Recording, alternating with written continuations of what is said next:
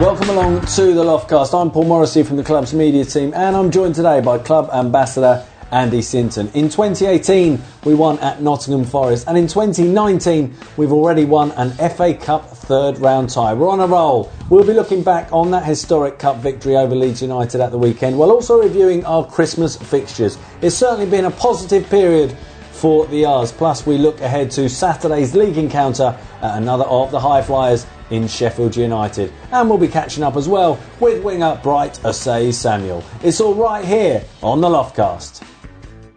Well, since thanks very much for joining us. We'll be looking back on a, a whole host of fixtures over the uh, the busy Christmas period. But first of all, um, congratulations on your new role within the club. Obviously, been a club ambassador for a couple of years now, and you've taken on the role as a trustee of the QPR Trust. How, how much does that mean to you? That means a huge, huge amount. Uh, you know, I'm very, very honoured, very privileged, uh, very humbled, um, very excited. You know, when uh, when Ruben sort of spoke to me uh, after one of the games, said that's what they were thinking. Would I be interested? Took me about three seconds to reply. Um, then start to get your head around what, what it's going to be and what it entails. But uh, you know, the community trust um, has done some, uh, has done, still does, and will continue to do some amazing work. Um, community trusts involved with football clubs are huge. Uh, QPR is a community club, mm. and we've got an excellent team. Credit to all the trustees. Big credit to Andy Evans and all his team for what they do. Uh, and I'm sure there's more to come. So I look forward to playing a more active role, if you like, supporting what they already did, and uh, yeah, I'm excited. QPR has always been a community club, but you look at the, the owners we've got here, it's something that means so much to all of the co owners that the club does the right things with the community, does all it can to, to aid the local community as well. And that's highlighted by the fact that one of the co owners, and of course the chairman of the trust, Ruben Gnanalingam, sought you out to, to personally ask you to become a trustee. Yeah, I think that's credit to credit to Ruben and all the guys who are who are on there. You know, um, as I said, we do some fantastic work. We impact the lives of so many. You know, covering from three year olds right up to to 80, 90 year olds. You know, mm. uh, covering all sorts of programs. I'm I'm fortunate that I that I've been involved in some, uh, gone into some. Uh, and as I say, I really, really like what we do. And as I say, it's a massive part of our football club. Let's not underestimate the role it plays we play at Loftus Road, you know, every other week. But the community guys are on the ground, they're out in the community, they're, they're pushing their programs forward every day, and they are the face of the club. And uh, congratulations to them. I know we're celebrating 10 years this year, and uh, they're going from strength to strength, so big congrats to them. Great stuff. And you talk about impacting on people's lives. Nothing impacts on people people's lives like an unbeaten Christmas period. It's been an excellent return it's been brilliant. Um, you know, you, you, you come away from Leeds early December and you, you're quite disappointed in the manner that we lost, but you're um, you're looking forward to the games coming up. But if you had said to me, driving back from Leeds, you know, um, we'll be sitting there first week in New Year unbeaten, uh, played well with some you know some really good performances and some good wins and good points. I would have I would have taken that any day of the week. So yeah, it's been uh, it's been been wonderful. Credit to Steve and all the squad and everyone connected to the club. Yeah, Steve McClaren's buzzword always seems to be about reaction. If you, if you particularly if you get a bad result, how you react to it, and um, more so the performance than result. It's it's it's the performance that not means more to him than the result because ultimately it is about results. But he he gets more engrossed in what was the performance like, and a perfect demonstration of that is we lost at home to Hull at the start of December. We lost. Um, 3 2, and it was the performance that he was disappointed by. We then went to Leeds and, and we lost 2 1 up at Elland Road. Certainly no great disgrace. They're going very well this season. But afterwards, while he was naturally disappointed with the result, he felt there had been a reaction by the players because the performance was such that he said, okay, we've reacted. We didn't get the result, but we've reacted by putting in a performance. And we've just gone on from there, haven't we? Obviously, Middlesbrough at home, a, a great result against them, beating them 2 1, and then went into the the festive period of, of fixtures, and it started with the trip to Nottingham Forest, and uh, everyone knows all about that. And the um, fact it's been 84 years and 35 attempts is quite incredible if you waste any of your time thinking about it. But to to end that is was fantastic, wasn't it? Because it just gives the whole club a real bounce, a real lift, and the reaction at the City Ground of the away end. I think the Forest fans thinking, "What is going on here?" Because when the final whistle went, it was like we just won a cup final. Well, you know, it has been a, a hell of a long uh, time coming. 80 odd years, I think, you know, 35 attempts, you know, and uh, we've finally put that to bed. But if I can just jump back to what you were saying about the performance, in anything you do in life, certainly in football, you know, you usually, if you get your performance right, you'll normally get something. You can be unlucky on, you know, you can be on the the wrong end of a bad decision, but usually your performance dictates what sort of results you're going to get. So uh, I fully agree with what Steve was saying. But going back to Forest, you know, everyone talks about the record. We was talking about it the week before. Finally, that's put to bed. But performance-wise against Forest, we were we were absolutely outstanding. Uh, there was obviously a game plan, you know, to go and concede quite a bit of possession, quite deep. Um, you know, look to hit on the break and rely on set plays, and uh, we got the winning goal. Tony Leistner, you know, I thought on the day he scored that winning goal. But I thought his performance on that day in a makeshift back four, you know, he had young Darnell in alongside him. He seemed to step up to the plate. I know you're probably going to touch on, you know, he, he, he's he's rouse and rallying cry about, mm. you know, we can make history, etc., etc. But he got the winner on the day, and his performance for me typified the whole team at Notts Forest, and uh, it was a great win. Well, just a word on that, Tony Leistner, and the fact that we did have this record. And some, it'd be interesting to get your thoughts from a, a player's mentality. Some people can almost not want to hear, you know, we've never won there. It's been 84 years. We've this is our 35th attempt. Some people almost, I don't want to hear that, and not shy away from it, but not want to hear about it, which I, I understand. But Tony Leistner, interestingly, said afterwards that in the team huddle just before kickoff, his whole talk was about we can be the ones that make history here. It was almost like he was putting it at the forefront of their minds rather than trying to ignore the fact. He used it as a, as a motivator to get us across the line. So, from a, a player's mentality, I'd imagine that's, that's quite good. It's, a, it's quite a strong approach, isn't it? I think it's fantastic, and certainly someone like Tony, who, let's face it, is new to the club.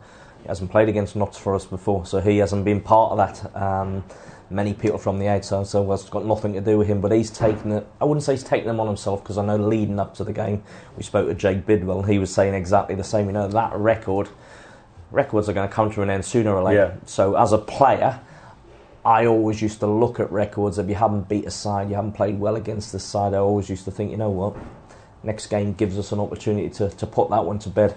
Tony did it, big rouse and uh, rallying call to the troops, uh, the boys, and and they went out and put on a great performance and a, a really, really good win. And having gone and, and, beaten Nottingham Forest, we then played Ipswich at home, and obviously Ipswich are at the foot of the, the Championship table. It's going to be very difficult for them, you think, over the course of the second half of the season. But most QPR fans were saying this would be t- so QPR to go to Nottingham Forest and win for the first time in 84 years, and then lose at home to the team bottom of the league. But it was a very professional performance, a comfortable 3 0 win against Ipswich, and it just just so, so, much encouragement it could take just from the way things are progressing. Well, you you used the word uh, professional, and that's what it was. You know, uh, you come back from Forest with all that goes around that. You know, uh, Boxing Day is always a tricky one uh, for various sort of reasons. You know, bottom of the table, you, you think the expectation around the places we probably just got to turn up and win this, but football's not like that. You've got to go and earn that right. I was relatively impressed with Ipswich, to be fair, as a bottom of the table team um, in terms of the way they wanted to play in their possession. I didn't think they were ever really going to hurt us, to be fair. And it was just the case. First goals are key, any level of football, any game. We got that. Uh, you know, Nahki Wells instrumental. in a long range strike. Keep our fumbles a little bit. Credit the path for following in, who's been, you know, excellent over recent months. You know, he's starting to get that end product from his endeavour that we know he's got. Then we get another goal from a set play. Uh, you know, Freeman's delivery again. Uh, Lynchy back in the side. Now that's a big call actually from Steve. You know, to bring Lynchy mm. back in, just kept the clean sheet, just made yeah. history up at Forest. But Steve's gone. You know what? This is my favoured centre back pairing. Puts Lynchy in. He responds with a with a second goal. And I thought pretty much that was the game done and dusted. The second half developed in for me a little bit of a lull. where I didn't think they were going to score. It was just a case of could we step it up. But that game for me was was lightened up with a moment of magic from Nahki Wells. You know that goal. Great team goal. Yeah, the goal he scores. You know, was it twenty passes or something? Ilias Chairs just come on, plays a little role in it. But individually for Nahki to have that awareness of where he is in the box, know exactly what he's doing, use the pace of the ball to let it run across him. And his finish was sublime. You know, I could watch that type of goal time and time and time Yeah. again. But yeah, a really good victory, great professional performance. And uh, you talk about well, you, players, Ilias Chair's little pass into Nahki Wells, and afterwards Ilias Chair said, through playing with Nahki day in day out in training, he knows Nahki likes to make that late f- forward run to the near post. So it almost looked like a, a blind pass, if you like, from Ilias Chair. He's right over in the corner, and he's just put it into that area, but. I suppose it's that knowledge of your teammates that Nahki was gambling on that, and Ilias knows he likes to make that gamble. Well, that comes from the training ground, you know, Yeah. working with players and understanding what they like. All players have got their strengths and they'll make certain things that you get used to, and that comes, as I say, with continuity, playing with players, training with players every day. But Ilias, you know, he, he's played a key role in that, um, and that little cutback he plays is, is really, really good. But Nahki's finish is, Mm. is fantastic for me, brilliant. Um, and then on to Reading, a nil-nil draw. Reading a second bottom in the table. Was that a game where we, we slipped up? Well, a lot of people We've thought set, so. we've set such high standards. That's our problem. A lot of people thought so on the day, you know, at the final whistle, I was uh, you could sense a, a bit of disappointment around. Mm. But, you know, um, again, Reading, I think going into that game was second bottom, just got a new manager a week before, Yeah. 10 days before. Point to prove, you know, we go in, just won three in a row, expectation high, let's just roll these over. But Reading, I thought, you know, they were really, really good, certainly Mm. dominated possession in the first half, you know, as a as a QPR fan, I don't like to see a side at Loftus Road having 60 odd percent possession. But um, we grew into the game, got better in the second half, um, you know, created a few chances, but it wasn't to be. But you walk away nil nil, you take a point, but if you put that into the mix of the four games combined, 10 points from four, you'll Yeah. take that all day long. And at, at the full-time whistle, we were a point off the playoffs. Then Derby got a late equaliser, which made it two points. Then they got a late, late winner, which made it four points. Quite incredible. Um, and then on to Aston Villa, just very briefly on that. Uh, a 2-2 draw up at Villa Park, and that's certainly an excellent point to take, particularly having having gone a goal down midway through the first half, and you think it's going to be very difficult for us now to, to come back. But it was a, a great response, and what a goal from Luke Freeman to get us back on parity. It was a, you know, the celebrating a new year, if you like. Couldn't think of a a better place to go than Villa Park, steeped in history, forty odd, well, close to forty thousand. But I think it showed, or we showed on the day, we've got a bit as a team. We've got a bit of everything. We can play, uh, we can we can attack. We're not frightened of anyone, and we can dig deep when we Mm. have to. We can play in hostile environments. So, uh, so for me, that was a that was a really good performance, a really, really good point, you know, to go a goal behind. Um, for me, the pleasing thing about that game is once we went a goal behind, it didn't seem to affect us. No, we seemed to actually react to it rather than cling on. We Yeah. seem to grow. Uh, you know, when we, we, we start creating things, we put a few things at the box. Berry had a fantastic chance, you know, which he was just a little bit off balance and stretching. But Luke Freeman, you know, I've just mentioned Nahki Wells' goal against um, against Ipswich. Luke Freeman at Aston Villa, what a strike! You know, he picks it up 35 yards there from goal central. It's only one thought on his mind. He sets himself, he steadies himself, and he crashes an unstoppable left foot strike in. Brilliant goal. Uh, and great to see Ebere Eze score as well. been a long time for Ebere. You know, um, people were starting to say, oh, he hasn't scored for 15, 16 games. Uh, uh, been a key part of the revival, you know, that we've that we've gone through after the horrendous opening sort of start of the season. But again, Ebere's goal, great team goal, good break. You know, Luke um, does well. Pav does brilliant. I think we saw signs on that goal. Pav's renewed confidence, if you like, because he's actually picked Nahki's on a, a, a near post run, but he's he's cut behind where Ebere's at the far post unmarked. Still got a hell of a lot to do. Great finish and delighted for him. Yeah, and I think it's worth remembering as well. Ebere, he's only 20 years old and he's only started 34 games at championship level. He's an absolute novice. He's at, right at the infancy of his career. His problem, if you like, if it is a problem, is he's got so much potential. People expect him to be right at the top of his game every week, and whoever you are, I'd imagine that's not possible. But certainly, when you're in the infancy of your career, it's it's not possible. And there there is almost that. Is there too much expectancy yeah. on him? Well, come back to the points you make, and they're, they're great points. And I, I probably say it whenever I'm interviewed. You know, he's a fantastic talent. He's done brilliantly well, but you're right. He's still in the infancy of his career, learning his trade, and I try and dampen it down to a degree, you know, yeah. because what is he, 20, 21, hell of a lot of expectation. You know, he's a confident young man. Um, he'll have his ups and downs, he peaks and troughs as a, as a young player does.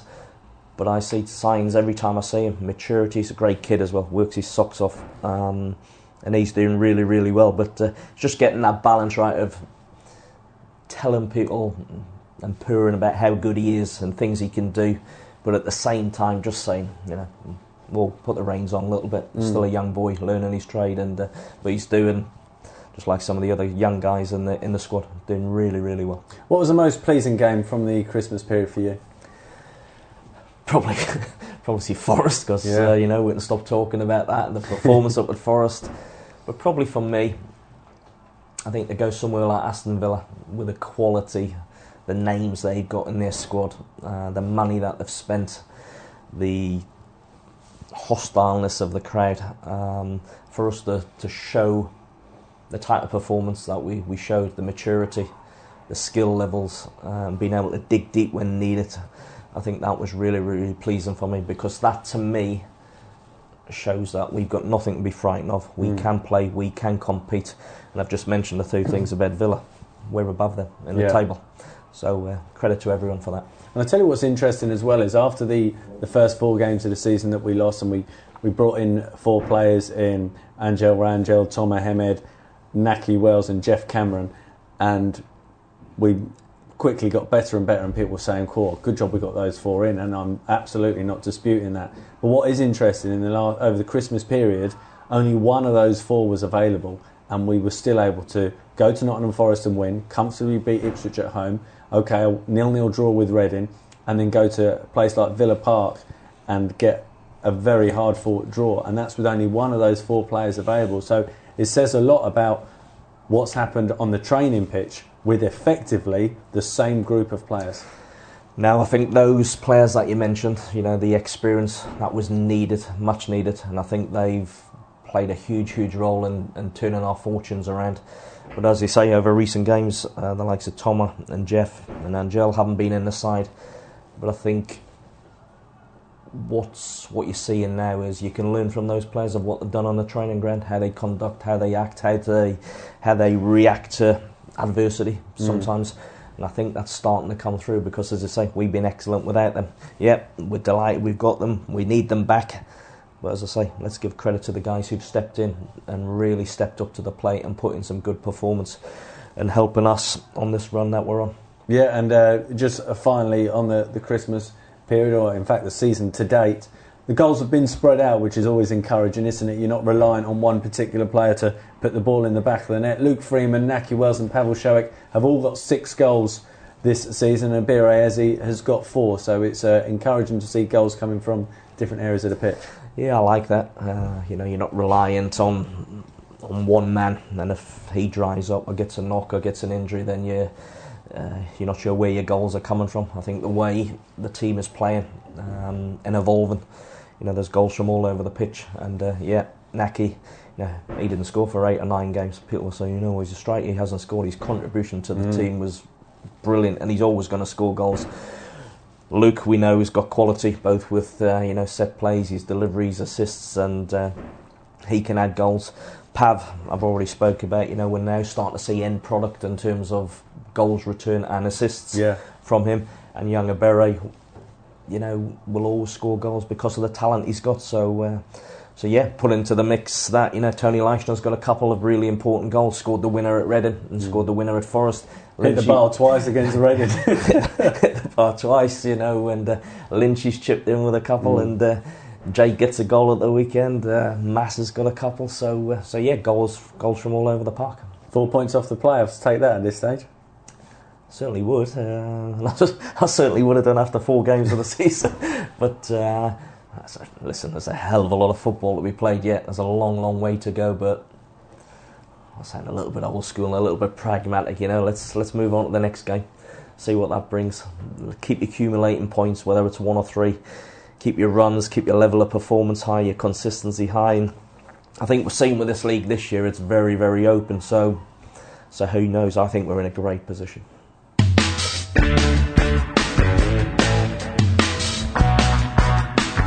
Tickets are on general sale for QPR's next home game. It's against Preston North End on the 19th of January, Saturday, 3 o'clock kickoff. To book your seat, visit eticketing.co.uk forward slash QPR.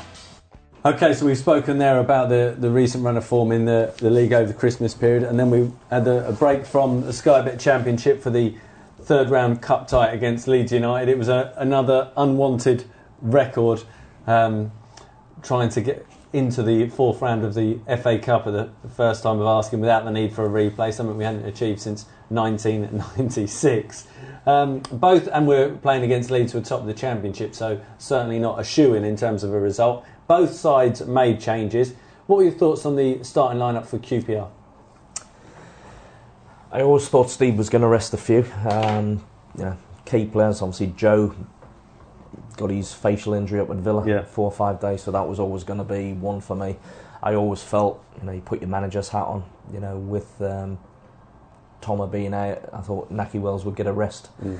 And it was just a case of what else he did, you know, but um, more importantly, I saw the Leeds manager announce his team two days before. Yeah.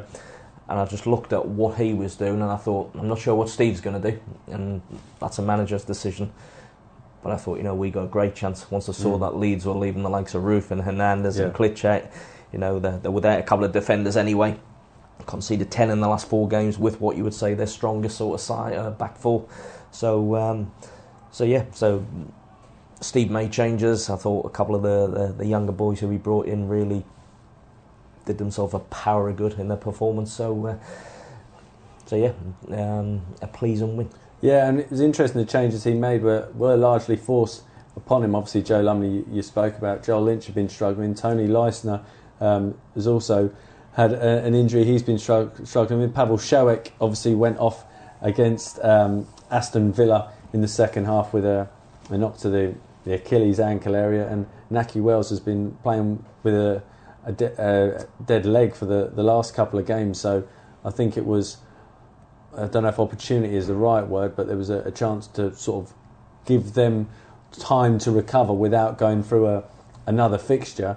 But then in, in doing so, he also kept in a lot of the, the first teamers as well, like in terms of players like Luke Freeman, Jake Bidwell, who you could argue may may have you could make a point for them having a rest because they're they're playing week in week out. But he was very keen to make progress in this competition, so he was trying to get that balance right between there are players that I do need to give a rest after, like a prime example is Darnell Furlong. Not played all season, played four games in 10 days. Naturally, there's going to be fatigue there, regardless of how fit you are as an individual. Yet he was put straight in because we had the the injuries uh, to Lynch and Leistner where they needed to, to be rested. The players that came in, just how well did they do?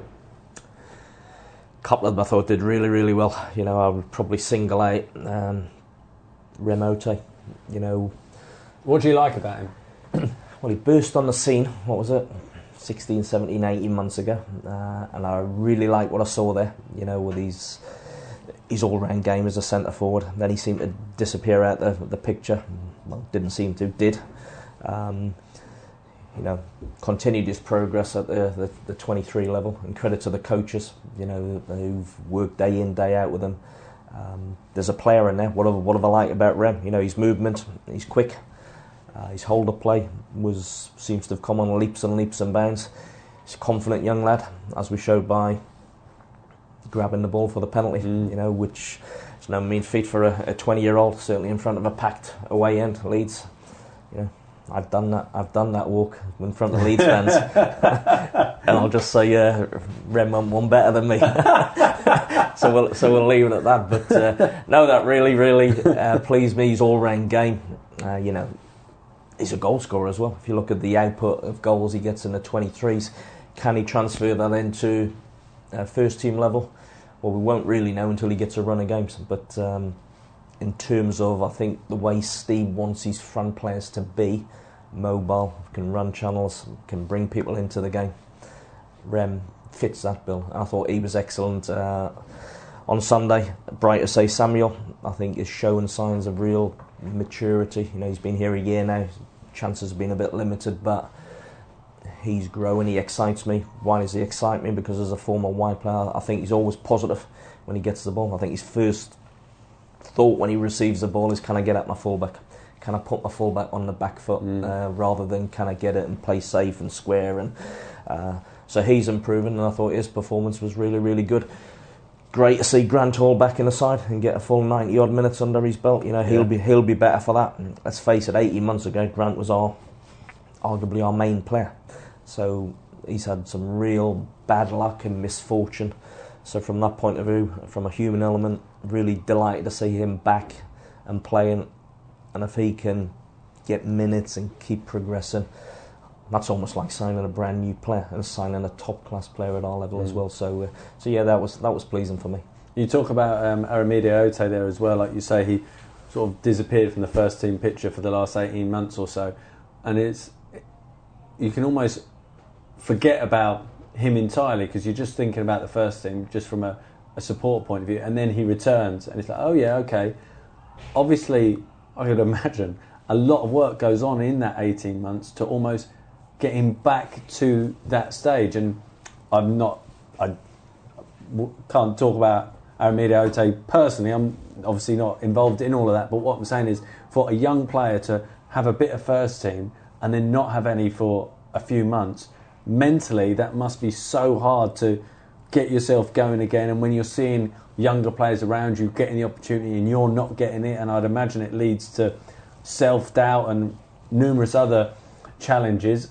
From your point of view as a young player, did you experience anything similar to that, and how difficult is it?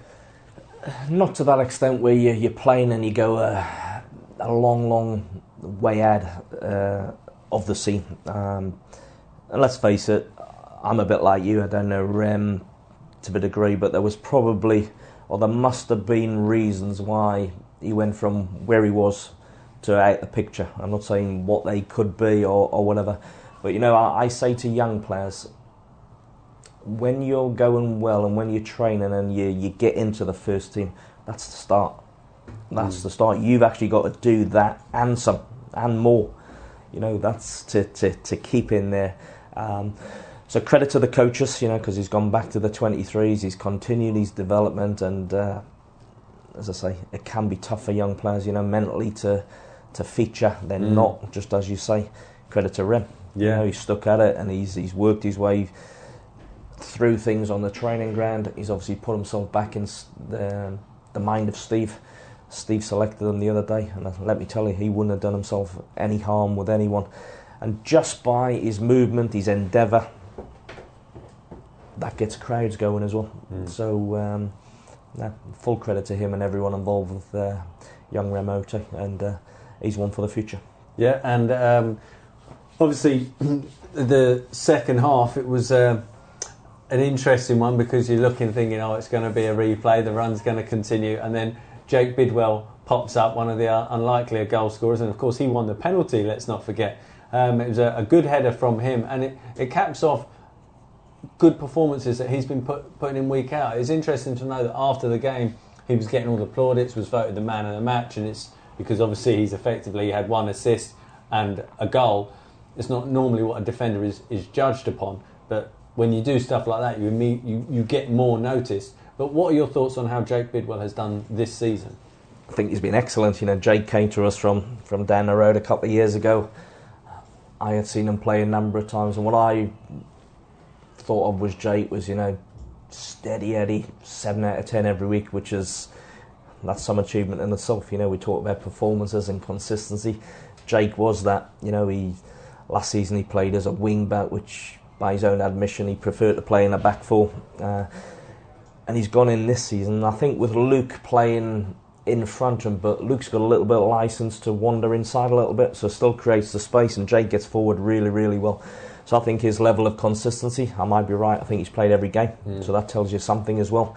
You know, both as him as a professional, the way he trains, the way he looked after himself, but his his consistency levels have been excellent. I thought he's defending the other day in particular Leeds, his positional play was brilliant. He made a couple of really timely uh, tackles. His distribution was good, and the Brucey bonuses when he goes up for a corner, yeah, and chips in with a winning goal. It was something you know we had tried two or three times during the game, coming out the crowd and getting round the back, but uh, he's still got a lot to do. Great header for me. Leads no one on the post.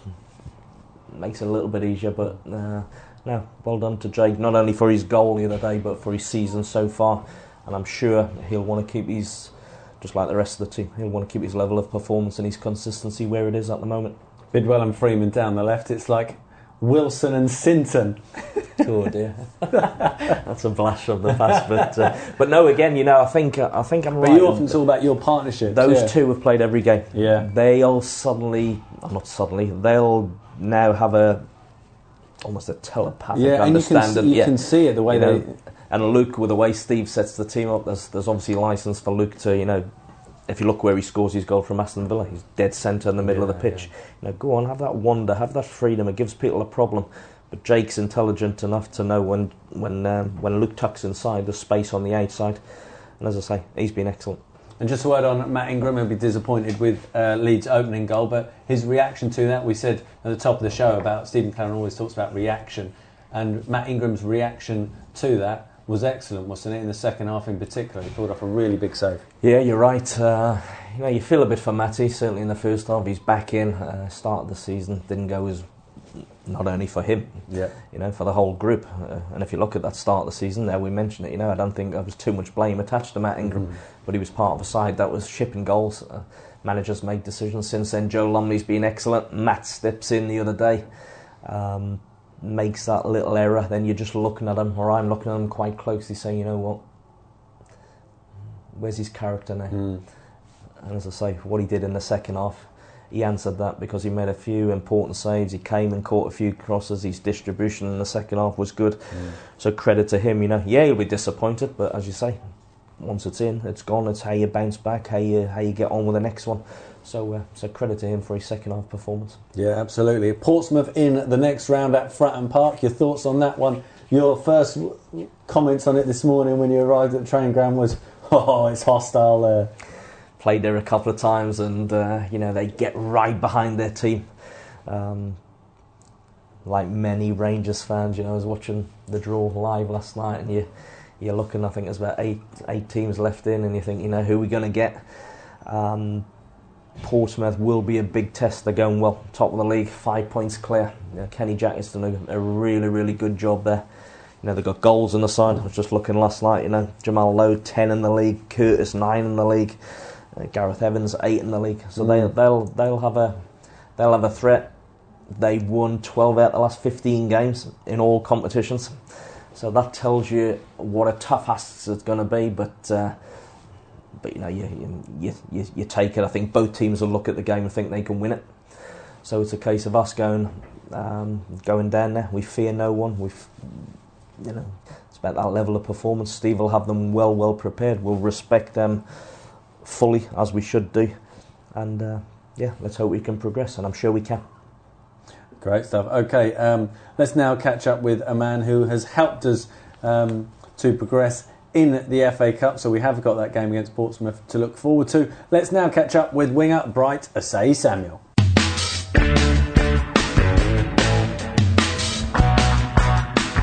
Okay, Bright, thanks very much for joining us on the Loftcast. Winning in the Cup, that's not something we're known for at QPR. How did it feel to be a part of that? Um, I felt amazing. I mean, we started off well. I think we played very well as a team and obviously there was a few young lads, including myself, that played, and um, I think we all put in a good performance um, to impress the, graf- the gaffer. So I think as an overall, we, we played well, and it just shows our character as well. Um, when they scored, for us to keep, um, keep fighting and get the goal. So yeah, Was that at the forefront? it's my thing back here. So we've got something beeping in the background. There's something that's attached to you to make sure you're doing all your work out on the, the training pitch. So we'll carry on. Uh, we assume the beeping is because you've Yeah, reached your target, like yeah. your 10,000 steps or something.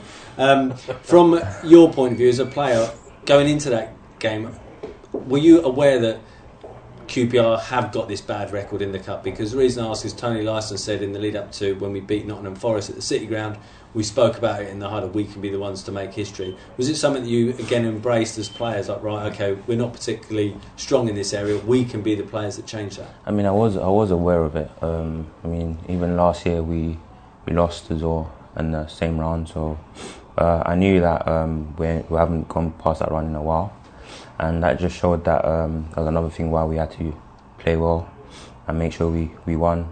And yeah, like I said, we, we played well and got the win. And was it at the forefront of your thinking, like you, you mentioned, like catching the gaffer's eye, showing what I'm capable of? You know you're starting, you're not coming on for the last 10 where you're trying to get involved and make an impact. Like, okay, I've got the, the game here to show what I'm I mean, about. I, ju- I just had to be myself. I, I knew if I was myself and I played how I normally played, then my ability would show through. And um, yeah, I knew I had to impress the Kappa. Obviously, I ain't played in a while, but like I said, I just had to show my confidence on on the ball and off the ball as well. And yeah, luckily I, I, I done well. So I was just gonna, I was just gonna say, listen to what you've saying there. So that's a, it's a big step. It's a big game to go into, but you're obviously really, really happy, and you should be Yeah. with your own performance. Yeah. you, you felt you played well? Um, I think I played well, but um, like with me, I always want to make sure I've like either scored a goal, assist, or do something to help the scoreline. And obviously, I had a chance in the first half, which I should have scored, and it still bites me. But um, Is that when uh, Ebere played you through yeah, played me through. Yeah, but and you had the tussle with the defender, Yeah, physically yeah. got the better of him? yeah, but It was a good save. It was a good save. It was a good save, but the win was the most important thing. So I'm happy with that. Yeah, Is that how you, you judge your own performance? yeah. I mean, like my dad especially, he he watches my games. So even if I play well, he would like want to know like the things I could improve on, and that's one thing where I could improve on, like scoring goals or um, creating assists to help the team. So yeah. Do you say, are you all ears when your dad's telling you, you're like, give it a rest, dad? Um, yeah, or does it depend on the mood? it, it depends. I mean, like, I know myself um, when there's things I need to improve on, but um, from a dad, um, from my dad telling me, I know it means a lot. So Mm. um, I just listen to him, and anything I need to improve on, I try and do it just the same way my man, the, the gaffer, and the players and people that are willing to help me. I just try to listen. That's, yeah. What was your dad's assessment of your performance against Leeds? Um, he said I played well, but I should have taken my chances. I think I had a few opportunities where I shot and someone went straight to the keeper. So I think I just need to be more clinical in the box and outside the box and just try to get in the box more often as well. Which Is that something you're working on in training on a daily basis? You know, to try and if you think or your your, your dad thinks you need to improve on that, is that something you're uh, conscious of and spending a little bit extra time doing? Definitely. I mean, I, I do extras with Eusti and Chris. Um, just crosses, being in the back post, which that's something I know I need to improve on a lot. Um, because you never know, like there could be an opportunity at the back post, and that's just a simple tap in, which I need to improve on that. But um, as overall, yeah, with Eusti, guards, just um, improving day by day and working on my weaknesses to try and make them a, a strength as well. Since I'm putting you on the spot here, but as a former winger who obviously played at, at the very highest level, what impresses you about Bright's game? I love the fact as a, as a wide player, um, he always seems to be positive when he picks it up. I think your first thought is, can I get out the fullback? Can I put him on the back foot? I see a lot of wide players at various levels. They get it and they play inside or they play safe. What I like about young Bright is when he picks it up, his first thought is, can I get at someone? You know, he's got electric pace, far quicker than I was. And as I say, he's working really, really hard on his, uh, you know, his end product and his crossing and his type of cross and getting into the box. And um, as I say, I've been really, really impressed with him. I know it's been. I'll come back to you a little bit. You know, you've been here a year. Your chances Yeah. have been quite limited. Has that been a little frustrating, or did you know that when you were calm it was going to be a settling in period? But you're now starting to, or really getting close to, to showing the manager, you know what, I'm ready for this team now. I'm ready for this level now. Yeah, definitely. I mean, um, when when I first signed, I knew I was playing against top players in my position, but um, that's also a positive because I knew I will improve as a player myself, learning from players who are playing or starting already. So that was a positive for me. But like I said, like every single day in training, just try to impress the manager, and when I get my chances on the field, just try and have an impact, as he always says, and that can only put an eye on the gaffer to know that I'm, I'm doing my thing. So, yeah. Steve McClaren spoke highly about you afterwards. He said one of the challenges is not specifically you in terms of the younger players, is he wants to get you involved, but his current first team, if you like, is doing so well and getting the results. So it almost ties his ties him up a bit that he can't make those changes. From your point of view, is that something you recognise? It, while I'd imagine it's frustrating, you're not starting, but you think, well, I've got to wait for the opportunity to come in and make it an impact because they're going and getting results. It's more difficult to go and bang on his door and say I should be in. Definitely. I mean, um, if someone's doing well, then why take him out? It's just the same thing. If if I, if I was playing and we're winning, and you, you'd want I, the same. Yeah, I would want the same. So I, I understand that point of view, but then again, it's still frustrating because as a player, I always want to play. Just want to play, yeah. I just, wanna want to play. always play, regardless what the situation is. But I mean, I just have to wait for my opportunity and just keep working hard in the training ground, and hopefully things will come my way. Well, we see you linking up with uh, Ebere on the pitch very well uh, against Leeds on Sunday. Uh, you're good mates with Eze off the pitch, and that was before you came to QPR. Was that right? Yeah, I mean, we went. Our schools were close, like not far from each other, and we used to play against each other in school. And then we played in the same district, and that's how I knew Ebbs. We just played from young and knew each other from then on. Is there any other players from that district team that have made it? Um, Marc Bola, he was at Arsenal, but now at Blackpool, and um, Fred Onyedinma for Millwall. Okay. Imagine being a defender against that district team. God, Give us a break. Good luck. Um, and in terms of yourself now, what's your target for the second half of the season? Um, I think try and get involved with the team more, um, as in play more games, and um, just every time I, I, I do play, try and you know have an impact. But then, like I said, I, I want to, I always want to get assists or goals. Mm. So I think that's the main target to obviously play more games, and then when I have the opportunity to try and make sure I do something with it, i.e. an assist or create goals or yeah.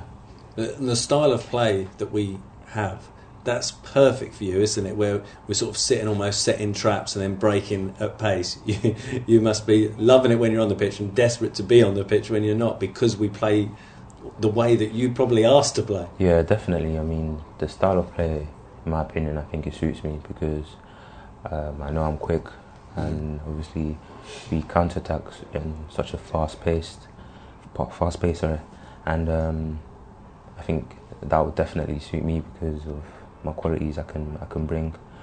But yeah, just like I said, just wait and wait for my opportunity see what happens. And just in terms of the dressing room, Steve McClaren uh, said recently that he's worked with many changing rooms, and in terms of the, the spirit of the squad, this is one of the best he's ever worked with. Um, obviously, you're part of that dressing room. Was the first four games and the challenge of that what has almost helped make it so special as a group that you all went through that pain, if you like, together? I mean, the first four games, I still think our dressing room was still good. I mean, we were still together. But I think with the new players that came in as well, that really helped because I think the likes of Geoff, he's such a big character and he's someone that gives good advice because he's experienced it before. So um, the likes of me, Ebere, Midday, Elias, all the younger lads, we listen to him a lot because he does give advice and tells us what's wrong and what's right. But there's other people in the, in the dressing room, and I just think our dressing room is is good. I think we're together regardless of the scoreline. Um, and yeah. Who, when we were going through that tough spell, were there voices in the dressing room that were almost keeping the spirits up? Because it must have been almost quite natural for to go almost into yourself, not talking about you specifically, but as an individual to go quite into yourself when results are going wrong. Were there people within that dressing room who sort of kept the spirits up despite the results? Um, I think there was quite a few lads. Um, there was the likes of t- um, Tony or Lynchy. Um, yeah, like they, like I said, like when things weren't going right, they still kept us together. Just took Trying like to keep the belief yeah, up. trying to keep the belief up, knowing that um, things can change because anything can happen with football, and that was the main thing, just to be together and keep working hard as a team and as an individual. How key was the gaffer and the coaching staff at that period of the season? You know, you've just come off four defeats in a row. They're obviously disappointed. They're hurting, just like everyone. Being a player myself, sometimes I used to look at managers how they were after defeats or heavy defeats, how they came in on a Monday. How key were they to to keeping very level and not getting too carried away with the doom and gloom that was all around? They deserve a hell of a lot of credit. But what did what did, did you notice what they did at that time? I think um, during that period, for me, my opinion, I think um, I think they were just more like just trying to give us more conf- more confidence as a team and as an individual. I mean, like they were praising us, like in training, if you've done something good, they'll, still praise you, and things like that. For me, I think gives me confidence, Yeah. knowing that the the manager still got my back, and that's been like one thing I, I noticed he done during that spell. Just try to give the players confidence. And that can be, if I just jump in there, that can be quite a, a difficult thing for a manager to do, you know, because he's getting criticised from here, there, and everywhere, you know. But uh, that's so key for a player at those times of adversity that you still think the manager believes in you, you still think he believes in the team and the dressing room, and you can play your way out. And I have to say, the turnaround since a horrible start of the season has been has been amazing. So, uh, so credit to credit to credit the staff, but credit Yeah. you guys as the players. You guys have got to go on the pitch and, and do it and turn it around, and you must be thrilled as a group the way it's you know, we're four points ahead inside the playoffs. You know, we don't. I feel looking at you as a team, we don't fear playing anyone, No, no matter who it is, where Yeah. where we're playing. And I think, and you must feel as part of the group, there's a hell of a lot to look forward to in the second half of the season. Definitely. I mean, I'm looking forward to it because even another thing I believe is that um, when we're playing, I think we're so hard to beat compared to how it was last season when I experienced it. Um, so Does that come from hard work on the training that's ground? definitely come from hard work. Um, I mean, with with Steve McClaren, he's definitely worked on shape a lot, which is really proven the on the game. And does that help someone like you? Uh, and I know the answer because I played there, but a lot of people outside the game who come and watch, they think of you as a, a wide player, a fair player, a flair player, a creative player. But I've been really impressed with your discipline within the shape and your defending and your strength and your tracking back. I think at Villa you came on had to do that because we're at a period of the game where we really, really had to dig in. Yeah. So as I say, that comes from. But is that another way of developing your game as well without the ball?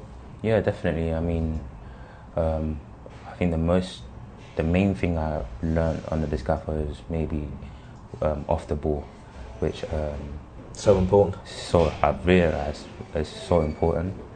And um, I mean, like you can all be good, all good going forward, but the defensive side is like one of the most key things. And I've I've learned so much about like um, going and staying inside, letting the full, fullback get the ball, which normally I will be more out wide and like they'll thread passes through the middle. And that's one thing I'm still learning. I mean, I still got a lot to learn. I'm going through with even the likes of UST cards and Rambo. And um, just one thing I need to keep improving and hopefully understand more of it. Yeah. And that's your all-round game because again, looking at you the day, you've already said you used to like to stay wide and hug the touchline, but now you seem to be knowing a lot, lot better when to drift inside, when to come and Yeah. support centrally, you know, when to tuck in so your fullback can come around you. So as I say, that's all. Well, it's credit to you, yeah but it's credit you. to the work that you're getting and the, the knowledge that you're getting imparted on the training ground. Yeah. Definitely, yeah. And I think in terms of the defensive side of your game, I think Yannick Bolasie would, would agree with that after one of the challenges you put in on him. Uh, just looking ahead to Sheffield United then briefly on Saturday. We seem to thrive on being the underdog. You look at, uh, you mentioned Aston Villa there since, obviously Middlesbrough as well earlier in the, in the season. Uh, other players go in there almost liking the fact that we won't be fancied, we won't be expected to win. It's 25,000 at Bramall Lane, they're two points off the automatics. Sheffield United arguably will be expecting to beat ninth placed QPR. Is that perfect for you in terms of that setup? I mean, um, yeah, I mean, um, we've done it in Leeds. I mean, we didn't win, but the performance we put in Yeah.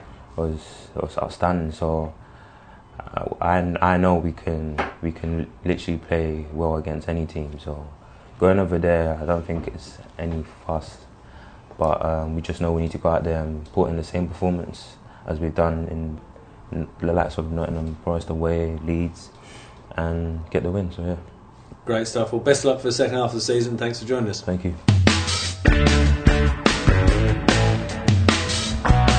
Have you heard about the QPR Ticket Wallet? You can now use the QPR app to store your match or season tickets and gain access through the turnstiles at Loftus Road. You just need to ensure you have the latest version of the QPR app installed on your Apple or Android device and follow the simple instructions on the Ticket tab on the lower navigation. For more details, visit qpr.co.uk. Great to hearing from Bright Osayi-Samuel, and certainly now over the course of the, the second half of this season, he'll be hoping to get more and more opportunities, won't he? Because as we said there, when he has been getting those chances, he's, he's really lifted the crowd, and the crowd certainly want to see more of him. But conversely, as Steve McClaren said after the game against Leeds United, you know, I want to bring these youngsters in, but the players that are in the team are doing well and getting results. So, you know, you don't want to mix it up too much. And that's what it's all about, you know, competition for places. And when you do get called upon, whether it's coming off the bench, have to make an impact, which Bright has done. Mm. You know, when you're given a start, have to make an impact, which he, he did the other day. So yeah, he he'll be knocking on the door and he'll be giving Steve something to think about, and that also keeps people who are playing on their toes because they know they've got a young kid that's champing at the bit to get in this side, and knowing that he can come in and do a really really good job. I'll tell you what, I wouldn't mind seeing a foot race between Pavel Wszołek and Bright Say Sam. Oh dear. Um, okay, so turning to uh, back to Sky Bet Championship action this weekend, and the trip to Sheffield United. They're they're going great this season. Um, what can we expect from this one? a really, really tough game, as I say every week. But Sheffield United, um, going well. What they're third in the table. Um, won the last three, scoring three in each game. You know, uh, came up short against Barnet at the weekend, but there's probably reasons for that. But uh, no, this is going to be a, this is going to be another really tough game again. Going on for 25, 30,000 people, full house. Having played at the other side of the city, I know what it's like to go to Bramall Lane. that can be that can be hostile. They get Oh. right behind their side. I would imagine being right on the touchline, wearing the blue and white of uh, Sheffield Wednesday. It's not a good place to be, is it? I think, I think the better places. it's all right when you're winning though. yeah, yeah. Um, but yeah, you talk about that cup defeat for Sheffield United against Barnet. Um, they made ten changes for that game from the team that won previously in the league. So I think it, it's fair to assume his priority is very much the league, and you can understand that when they're in the position they're in. Chris Wilder, he's done a fantastic job since getting Sheffield United into the Championship, and rather than consolidate straight away, they've been right up at the, the correct end of the table, and they've just progressed this season, having had an excellent year last year. Yeah, he's done an amazing job, Chris Wilder. You know, to get them promotion with the, the points total that he got a couple of seasons ago. Had a brilliant season, first time up last year. You know, for I think it was until about this time last year, looked like they could go through another league. Uh, just fell away a little bit. But I think he'll have looked at that. He'll have learned by that. They're better for that. Uh, you know, they've got some quality players in this side. You know, Chris. It's a Sheffield boy. He's got that affinity. He knows what those fans who pay their hard-earned money want from his teams. He was like that as a player. He instills that. Uh, so yeah, we go to Bramall Lane and uh, it's game on. But you know, we've been to we've been to Leeds, put on a really good show and came unstuck uh, by a poor decision. We've gone up to Aston Villa. Uh, we we sound a bit blasé here. I don't think we fear going anywhere now. Mm. Is the pressure on them? Yeah, home side, great position. You know, um, they need to cement where they are. I've already said they were in a similar situation last year and fell away. They won't want that to happen. Big crowds can be a huge advantage. They can actually be a hindrance as well. Because if you go there now, 25 minutes, if you've shut them out and limited them to, to nothing, the grumblings start because Mm. they automatically think, you know, we're a big side, we're a big ground, we've got big, big attendances. We should be rolling teams over. So Steve will have a a game plan worked out as he does week after week after week, and uh, yeah, it's one to look forward to. I think it's a great one for us because again, it'll show where we are and how far we've come. Yeah, it's a great yardstick for us to measure ourselves against. Yeah, as I said, we've been to a few places, big clubs, and we always seem to thrive on. We we certainly in the last couple of years thrive on being slightly un, under uh, the underdog, if you like. But you know, we've got players on our side that Sheffield United will be fearful of. Um, so yeah, game on, one to look forward to. Do you think Steve McClaren would be tempted to start any of the, the players that did so well for him um, against Leeds in the Cup? I think he might be tempted, but I think looking at the last league performance, which was very good, I think if everyone's fit and we're not privy to that at this moment in time, I think you'd probably go back to very close to what was against Aston Villa. Uh, you know, the the last league game in. But uh, as we've said a couple of times, what he saw against Leeds at the weekend will certainly be in his mind, and he'll know. And the players who didn't play against Leeds, as we've already said, will know they've got to be on the game. Otherwise, someone's breathing down the neck to take their shirt.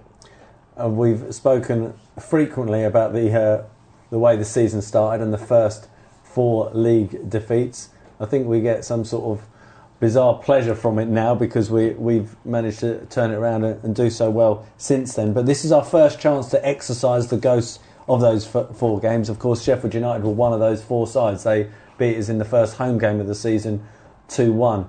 Um, will that play any part in the mentality of the players? I can imagine with the West Brom one in particular, people will be thinking, right, we want to show that we're a far better team now. But in terms of this being one of the four sides, will they want to have that extra oomph to say, look, we want to show you we're not that team anymore? I probably wouldn't have thought so because if you look at the Sheffield United game, I thought for 40 minutes we were excellent. You know, Yeah. Berriese scores a really good goal.